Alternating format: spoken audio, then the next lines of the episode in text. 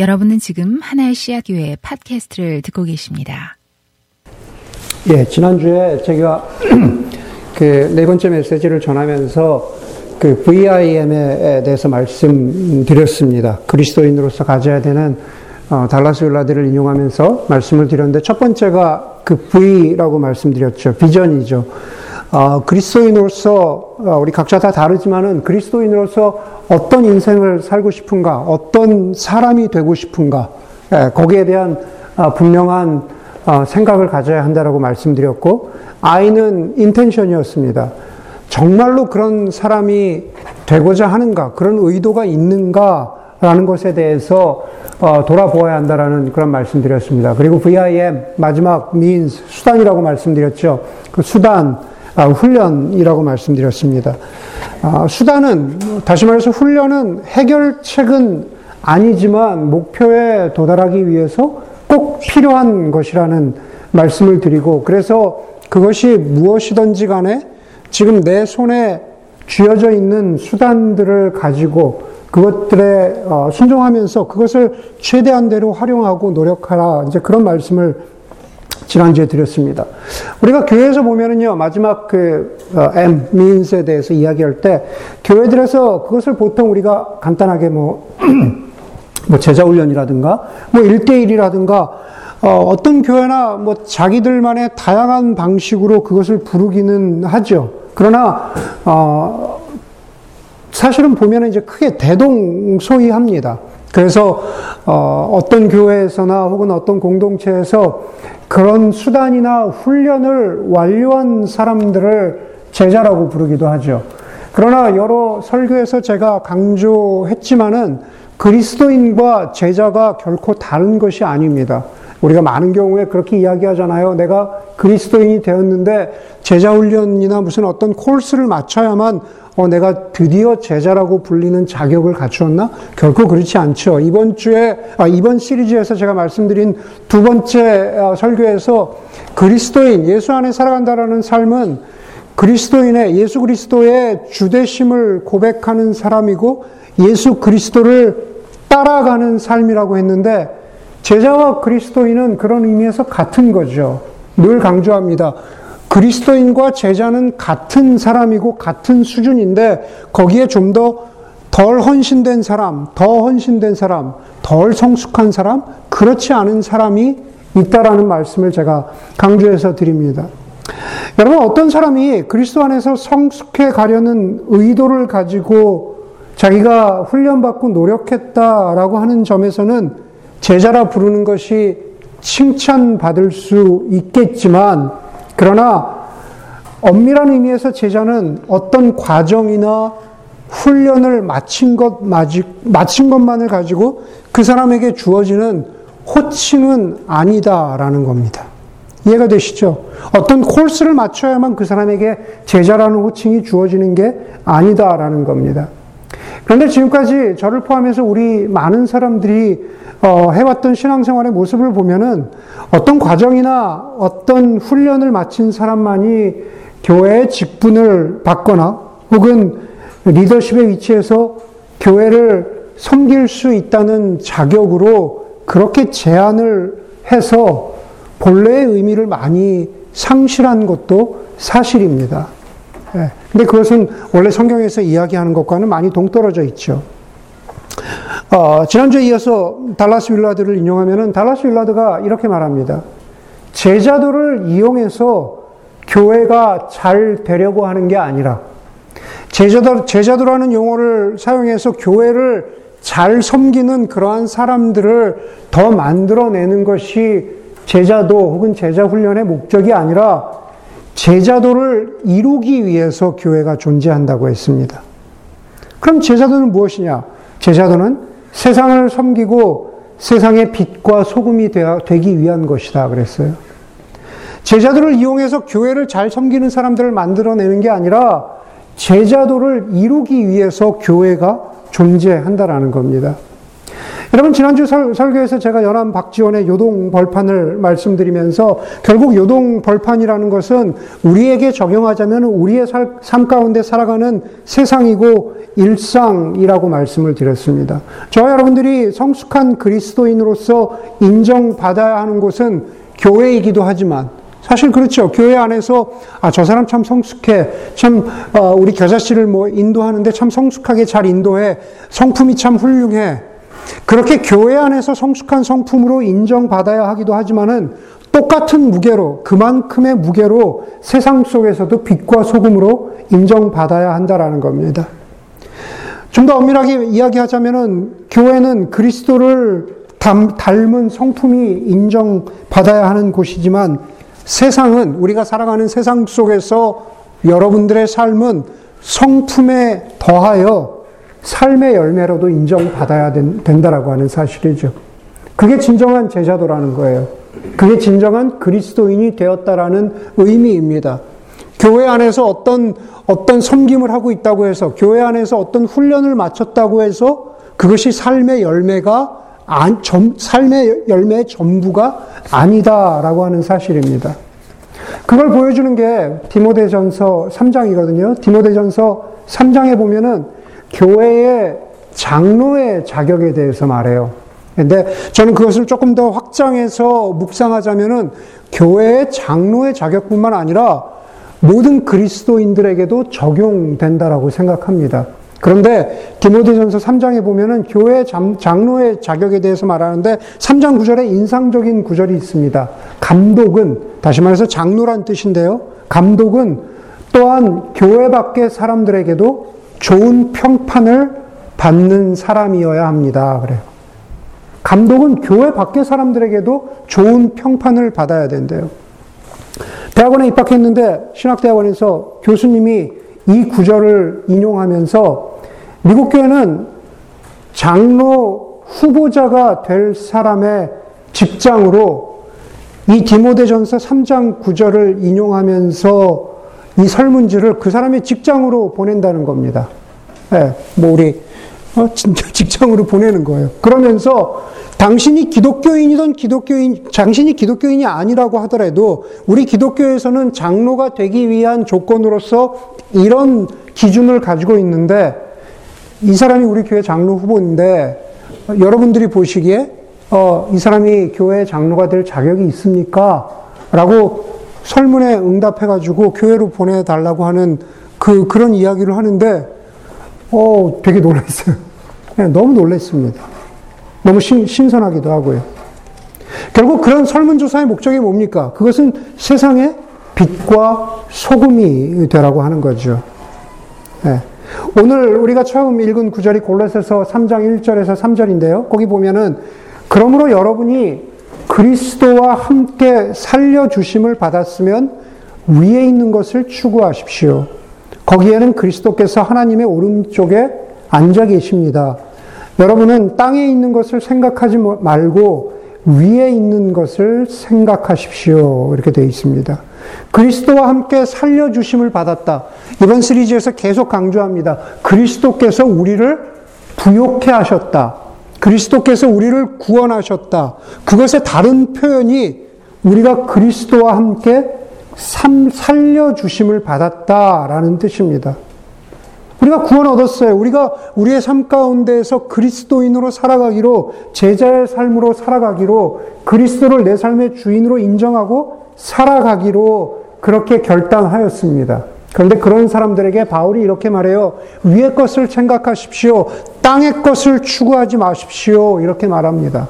땅의 것은 무엇일까? 그 바로 이어지는 3장 5절에 보면은요, 거기서 이렇게 말합니다. 땅에 있는 것들은 어, 땅에 속한 지체의 일들인데 그것은 음행과 더러움과 정욕과 악한 욕망과 탐욕이라고 그것이 땅에 있는 것의 전부는 아니지만 빌립보서에서는 그렇게 말하고 있어요. 사도 바울이 로마서나 다, 른 서신서들에서는 또 다르게 땅의 것들에 대해서 이야기하고 있지만은 거의 비슷합니다. 예, 시기하고 질투하고 정욕을 갖고 탐욕을 갖는 것. 그런 것들을 생각하지 않는 것. 그게 곧 그런 것들을 따라 살지 않는 사람이죠. 오히려 그리스도와 함께 살려주심을 받은 사람은 위의 것을 생각하는 사람이래요. 위의 것을 생각하는 사람. 위의 것을 생각하는 삶이 무엇일까? 예. 여러분, 그리스도인들 우리 뭐라고 배웁니까? 우리 거룩해야 한다고 배우잖아요. 예. 거룩함이 무엇입니까? 거룩해, 거룩해야 제, 제, 돼, 돼야 한다고 배우는데, 거룩해지는 게 무엇이에요? 성경적인 거룩함의 용어는 구별되는 것이라고 늘 말씀드렸습니다. 거룩해지는 것은 구별되는 것입니다. 여러분, 그리스도인이라고 해서 대단히 구별된 일상을 살아가는 게 아닙니다. 그리스도인이든 난 크리스천이건 우리 대부분, 우리 대부분은 여러분 주위에 여러분들의 이웃들, 동료들, 친구들은 이 동네에서 대부분 비슷한 일상, 비슷한 조건, 비슷한 상황, 똑같은 마켓을 다니고, 비슷한 직장을 다니고, 비슷한 preschool에 아이들을 보내고, 학교를 보내고, 비슷한 상황 가운데에서 우리 그렇게 살아가고 있습니다. 그러면 구별되었다는 게 도대체 무엇일까? 그것은 삶의 context가, 삶의 context가 구별됐다라는 말이 아니라 그 context 속에서 살아가는 자세와 태도와 가치관과 믿음이 구별되었다는 뜻입니다. 예. 그렇기 때문에 같은 컨텍스트를 살아가지만은 거기서 나오는 결과, 거기서 나오는 열매가 당연히 달라야 하는 거죠. 예.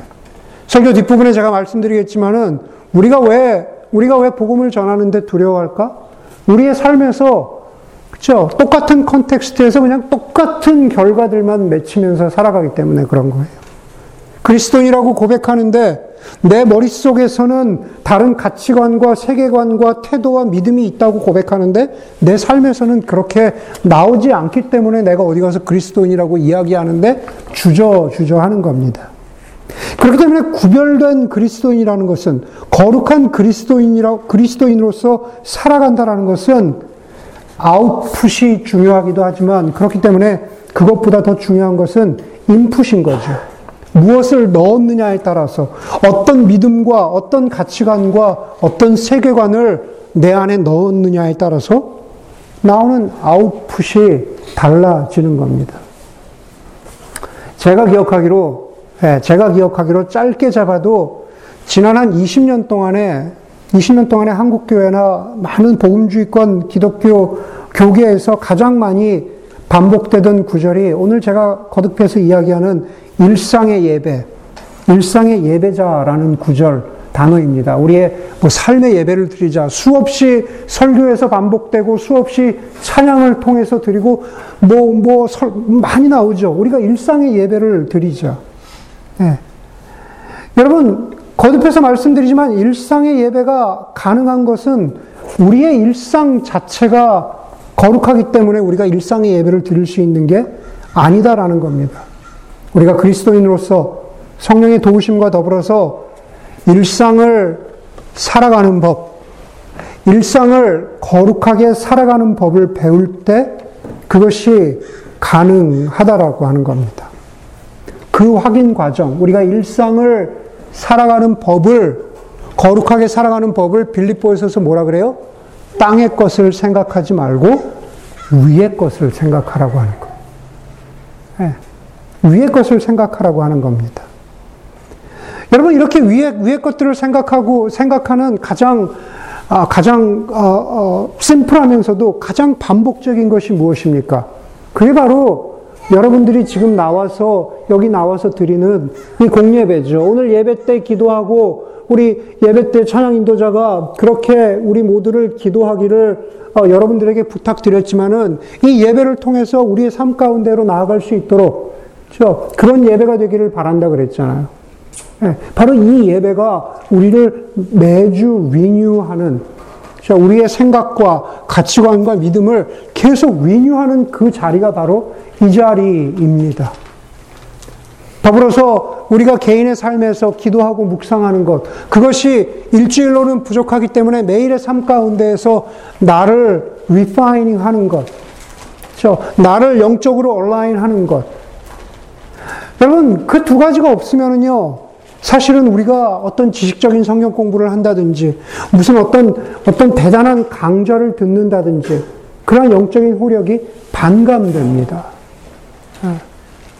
아, 바로 그것이 세 가지 축을 이루어야 된다라는 거죠. 여러분, 한 사람의 삶 가운데에서, 그래서 저는 여러분들이 이렇게 주일의 예배에 나와 있는 걸 볼 때 어떤 때는, 어, 참 되게 감사해요. 감사하고, 어, 뭐 여러분들 다 나이가 이렇게 먹어서 이런 말 하면 어떨지 모르겠지만, 기특합니다. 기특해요. 주일의 예배에 나와 있는 게 기특해요. 여러분, 이러한 것들을 통해서 우리의 삶의 영적인 균형을 맞추는 거죠. 그래야만, 이것이 있어야만 우리가, 우리가 일상의 예배라는 게 그냥 구호로, 그냥 찬양으로, 예, 그냥 의미 없는 말로 그냥 끝나는 것이 아니라 정말로 우리의 삶의 일상의 예배를 위의 것을 추구하는 삶으로 나아갈 수 있는 토대가 마련된다라는 거죠. 예, 개인의 삶의 예배, 주일의 예배, 이런 것이 없이는 카톨릭 신학자 칼 라노가 이런 말을 했거든요. 우리의 삶에 그런 그런 어, 예배를 통한 혹은 그런 개인의 예배를 통한 하나님의 임재의 경험이 없으면은 일상은 생존을 위한 짜증과 지루함이거나 일상은 경쟁과 이기심을 부추기는 현장이 된다고 했어요. 그게 뭐예요? 빌립보서 오늘 사도 바울의 말대로 표현하자면 아래 것이죠. 아래 것. 아래 있는 것들이죠. 일상은 생존을 위한 짜증과 지루함이거나 경쟁과 이기심을 부추기는 현장이 된다. 여러분 어떻습니까? 여러분들 일상을 살아가지만 일상 가운데에서 구별되게 살아가기 위해서 위의 것들을 생각하고 있습니까? 그러한 것들을 여러분의 삶에 인풋으로 집어넣고 있는지 한번 반문해 볼 수 있기를 바랍니다. 오늘 두 번째로 읽은 본문이 출애굽기인데요. 하나님이 모세를 통해서 회막, 성막을 세우고 그 성막, 회막 안에 거룩한 텐트 안에 그 예배를 드려야 되니까 그 안에서 제사를 드려야 되니까 그 안에 필요한 다양한 그, 그 제기라 그러죠. 옛날 그 제사를 드릴 수 있는 물건들을 채워나가는 장면입니다. 오늘 본문이 그거예요. 텐트는 세웠는데 비어 있을 수 없잖아요. 그래서 그거를 어, 만들기 위해서 두 사람이 나옵니다. 거기 보니까는 보아라 내가 유다 지파 사람의 유다 지파 사람 훌의 손자요 우리의 아들인 부살레를 지명하여 불러서 그에게 하나님의 영을 채워 주어서 지혜와 총명과 지식과 온갖 기술을 갖추게 하겠다. 그가 여러 가지를 생각하여 그 생각한 것을 금, 금과 은과 노스로 만들게 하고 온갖 기술을 발휘하여 보석을 깎아내는 일과 나무를 조각하는 일을 하게 하겠다. 분명히 나는 단지파 사람 아이사막의 아들 오올리압이 부살렐과 함께 일하게 하겠다. 두 사람이 등장합니다. 부살렐과 오올리압이 자신들에게 기술이 있었어요. 그리고 그 기술을 가지고 그냥, 그냥 하는 것이 아니라 무언가 생각했다고 합니다. 다시 말해서 이 부살렐과 오올리압이 하나님이 그 두 사람을 불러 주신 거죠. 그게 뭐예요? 소명이죠. 하나님 그 두 사람 불러 주셨어요. 그리고 성막에 필요한 것들을 그냥 만들게 하실 뿐만 아니라 성막에 필요한 것들을 아름답게 만드는 일을 위해서 이 두 사람을 불러 주셨다고 성경에서 말하고 있어요. 오늘 본문에서 두 가지를 배울 수가 있습니다. 아, 몇, 두 가지가 아니라 몇 가지를 배울 수가 있는데요. 가장 먼저는 이 세상이, 이 세상이 하나님의 성막이라는 겁니다. 이게 무슨 말이냐? 창세기로부터 요한계시록에 이르기까지요. 하나님이 창조하시, 창조하신 이 온 우주가, 이 온 우주가 하나님의 성전, 하나님의 성막이라는 뜻입니다.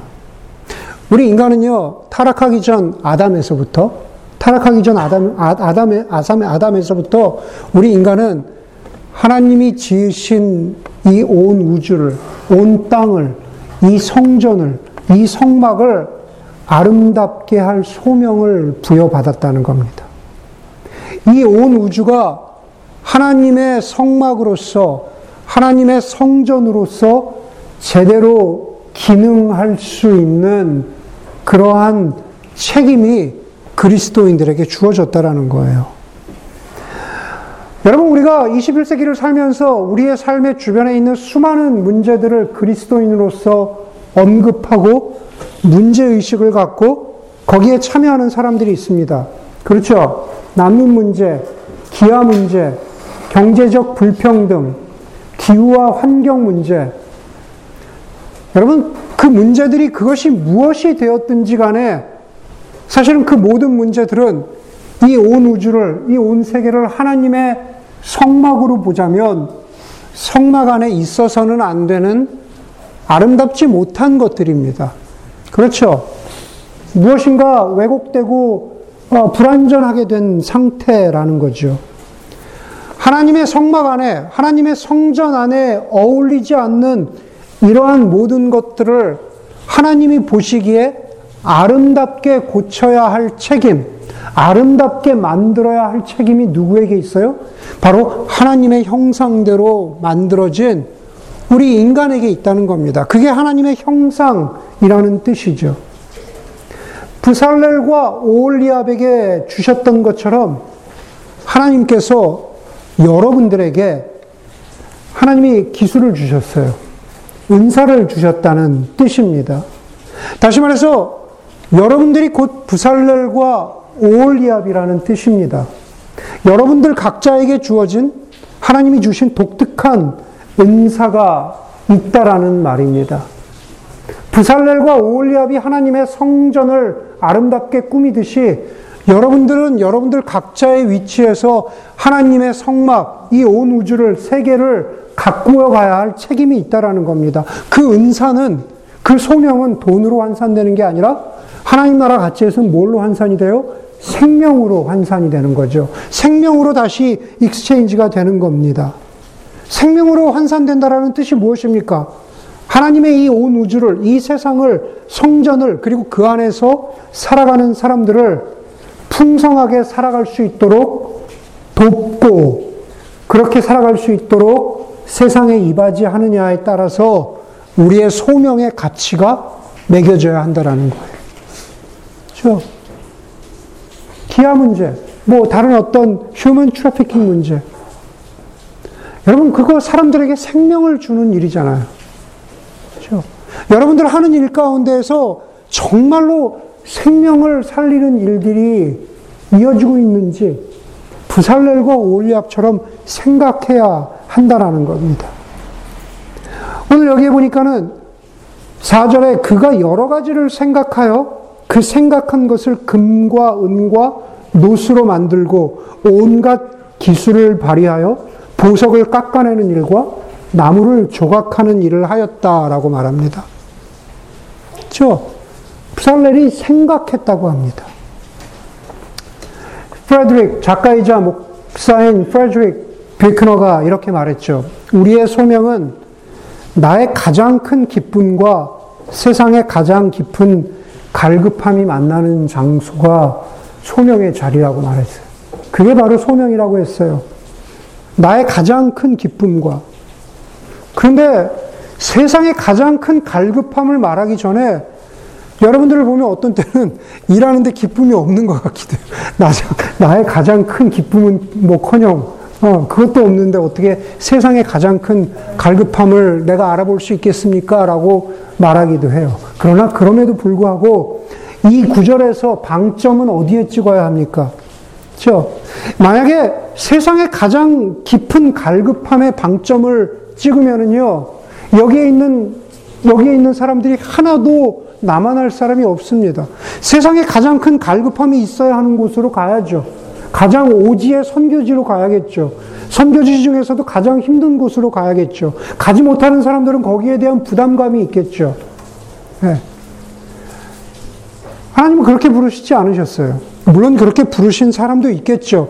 가장 깊은 갈급함이 있는 곳으로 부른 사람도 있을 겁니다. 그러나 오늘 제가 드리고자 하는 말씀, 대부분의 사람들에게 일상의 예배자, 오늘 설교의 제목처럼 예수님과 함께하는 사람은 그것이, 그곳이 어디든 간에 자신의 은사, 자신의 기술, 자신의 나무 깎는 기술, 보석을 세공하는 기술, 여러분들이 가지고 있는 그 능력, 여러분 많이 가지고 있는 은사를 여러분들의 삶의 자리에서 그것을 발휘하고 살아가는 일이죠. 그렇기 때문에, 그렇기 때문에 누가 보아도 악한 일, 누가 보아도 악한 일이에요. 누가 보아도 죄된 일이에요. 그것만 아니라면 그것만 아니라면 모든 일은 하나님이 주신 일입니다. 여러분들이 하고 있는 일이 악한 일, 죄된 일, 누가 보기에도 땅의 것 같은 일, 그런 것만 아니라면 하나님이 주신 일이라는 겁니다.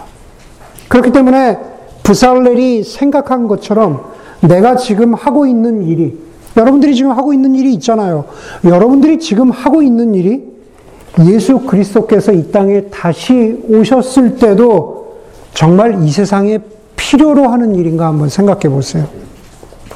내가 지금 하고 있는 일이 예수가 다시 오셨어도 예수께서 나의 일을 필요로 하신다. 내가 아직 너의 일을, 일을, 일을 필요로 한다. 내가 너의 일을 필요로 한다. 예수님이 그렇게 부르실 거냐라는 거죠. 만약에 여러분들이 생각해서 그렇다면은 여러분들의 일은 여러분들의 소명입니다. 하나님이 부르신 일입니다. 오늘 부살렐과 오올리압에게서 배울 수 있는 것은 그것을 어떤 태도로 하는 거냐라는 거죠. 보석을 깎는 일, 나무를 조각하는 일은 신중함, 집중, 최선, 정직을 요구하는 일입니다. 그렇게 하지 않으면 금방 티가 나는 일이죠. 아마 모르긴 몰라도 여러분 대부분의 일이 그럴 겁니다. 신중해야 되고, 정직해야 되고, 집중해야 하고, 섬세해야 합니다. 여러분, 우리의 모든 일이 그래요. 예, 아까 얘기했죠. 가치로, 돈으로 환산할 수 있는 일만 부살렐과 오올리압의 일 같은 것이 아니라 우리의 모든 일이 생명을 살리는 일이라면 다 귀중합니다. 중세, 중세 유럽의 하녀에게 이렇게 질문했다 그래요. 당신이 회심하고 그리스도인이 된 것을 어떻게 알 수 있습니까? 라고 물어보니까는 그 하녀가 이렇게 대답했다 그럽니다. 전에는 먼지를 카펫 아래로 쓸어 넣었지만 지금은 그러지 않거든요. 그것을 통해서 내가 그리스도인이 되었다는 것을 알 수, 알 수 있습니다. 하녀가 그렇게 대답했어요. 일상의 예배자로 살아간다는 사람은 골로새서 3장 23절에서 말하는 것처럼 모든 일을 죽게 하듯 하는 사람이에요. 부살렐과 오올리압이 그랬잖아요.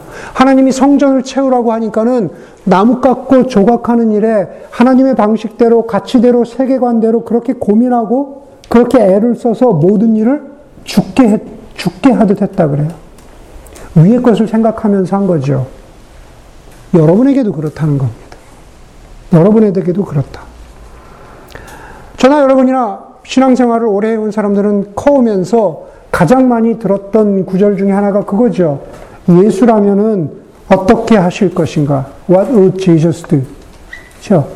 그러나 여러분, 예수라면 어떻게 할 것인가? 라는 그 질문은 어느 순간에서 여러분들의 삶 가운데에서 지나가야 합니다. 아직도 그 고민을 하고 있으면 안 된다라는 거예요. 예수라면 어떻게 하실 건가 아니라 예수님이 지금 무엇을 하고 계, 무엇을 하고 계실까? 예수 그리스도의 제자인 나는 지금 무엇을 하고 있을 것인가를 고민해야지 여전히 예수라면 어떻게 하실 것인가? 하나님의 성전을 아름답게 하기 위해서 나는 지금 무엇을 할 것인가? 그 고민한 사람이 바로 부살렐과 오올리압이라는 거죠. 마지막으로 부살렐과 오올리압을 통해서 우리가 배울 수 있는 것은 그, 그 사람들의 삶이 생명을 전하는 일상이라는 거죠. 생명을 전해요. 복음의 생명을 전한다는 뜻입니다. 부살렐과 오올리압은요, 홍해를 건넌 사람들입니다. 하나님의 백성들이에요. 하나님이 그들을 어떻게 구원하셨고 살리셨는지를 저 1인칭으로 경험한 사람들이 바로 부살렐과 오올리압입니다. 마가복음 5장에 보면은 거라사 지방에서 귀신 들렸다가 고침받은 사람이 있죠. 예, 귀신 들린 채로 몸이 그리고 영혼이 피폐해졌는데 그래서 죽을 수밖에 없는 사람을 예수 그리스도께서 굳이 거라사 지방으로 찾아가 주셔서 그 사람을 살리셨습니다.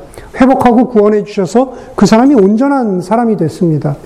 예수께서 다시 배를 타고 동쪽에서 갈릴리호수 서쪽으로 건너가시고자 할 때 그 귀신 들렸던 사람이 이렇게 예수님께 청하죠. 나도 예수님과 함께 가게 해 주십시오. 라고 그렇게 애원합니다. 그랬더니 예수님께서 이렇게 말씀하세요. 그냥 허락하지 않으세요. 노 하시면서 그 사람에게 이렇게 말씀하세요. 내 집으로 가서, 너의 집으로 가서 가족에게 주님께서 너에게 큰 은혜를 베푸셔서 너를 불쌍히 여겨주신 일을 이야기하여라. 저 같으면은 한 사람이라도 네, 교회에 더 오겠다는데 오라고 하겠죠. 네, 음, 굳이 이 본문을 묵상하자면 그래 나를 따라와라 내 제자가 되어라 네, 그렇게 얘기할 것 같아요. 그런데 예수님 그렇게 말씀하지 않으세요. 가서 하나님께서 너를 어떻게 구원하셨는지, 너에게 큰 은혜를 베푸셔서 너를 불쌍히 여겨 주셨는지를 내 주변의 사람들에게 이야기하여라. 그게 바로 제자도라는 겁니다. 그게 바로 제자도가 교회를 위해서 사용되지 않고 제자도가 세상을 위해서 어, 세상 가운데서 열매 맺는다는 의미입니다. 하나님이 너를 불쌍히 여겨주신 일을 세상 가운데 가서 이야기하여라. 여러분, 오랜 동안 복음, 혹은 복음 전도라는 것은요, 우리가 어딘가로 나가서 해치우고 들어와야 하는 일로 여겨졌어요. 그렇게 인식됐어요. 자, 우리 마켓 앞에 가서 복음 전도하자. 해치우고 들어오는 거죠. 한 시간만 그냥 견디고 오면 되니까. 그렇죠? 그냥 가서 아는 사람 좀 만나도 창피해도 그냥 한 시간만 눈 딱 감고 하고 오면 되는 거니까. 복음 전도가 해치우고 오는 일이 됐다라는 겁니다. 마치 영적 세일즈맨처럼 됐다라는 거예요. 잘 포장해서 잘 만들어서 저 그렇게 팔아야 되는 일처럼. 그렇기 때문에 어, 나는 그, 그만큼의 지식이 없는데요. 저에게 더 물어보면 제가 뭐라고 대답해야 될까요? 나는 말주변이 없으니 나는 그런 일에는 적합하지 않아요. 과연 그러냐라는 거죠. 이 귀신 들린 사람은 어땠을까? 그 사람에게 어떤 신학적인 굉장한 지식을 요구하는 게 아닙니다. 무슨 엔티 라이트의 하나님 나라를 요구하는 게 아니에요. 하나님께서 너를 어떻게 불쌍히 여기셔서 너에게 은혜 베푸셨는지를 내 가족들에게 주변에게 전해라. 그렇죠? 아까 그리스도인이 된다는 게 뭐라 그랬습니까? 그렇죠? 우리가 위의 것을 생각하는 것. 우리의 삶 가운데 하나님이 나에게 은혜 베푸셔서 내가 새롭게 된 가치관, 믿음, 세계관을 가지고 내 삶이 변화된 것. 그것을 전하는 것이라고 하였습니다. 그냥 그 감사한 마음을 주께서 내 삶을 변화시켜 주신 것을 그냥 표현하는 것. 그게 바로 그 사람에게, 그 귀신 들렸던 사람에게 예수님이 말씀하라고 하는 거죠. 그게 진정한 복음 지향성이죠. 여러분, 그러나 그런 기회가 주어질 때마다, 자, 여러분 어떻게 합니까? 우리 목사님 연결해 드릴게요. 한번 만나보세요. 유튜브에 보니까 요즘에 진짜 잘 믿고 잘 사는 법, 뭐 이런 거 있다는데, 그거 한번, 그거 한번 들어보세요. 우리 교회 주일 예배 한번 나와 보세요. 우리 교회 형제 한번 만나 보세요. 예. 그래야지 안 된다는 거예요.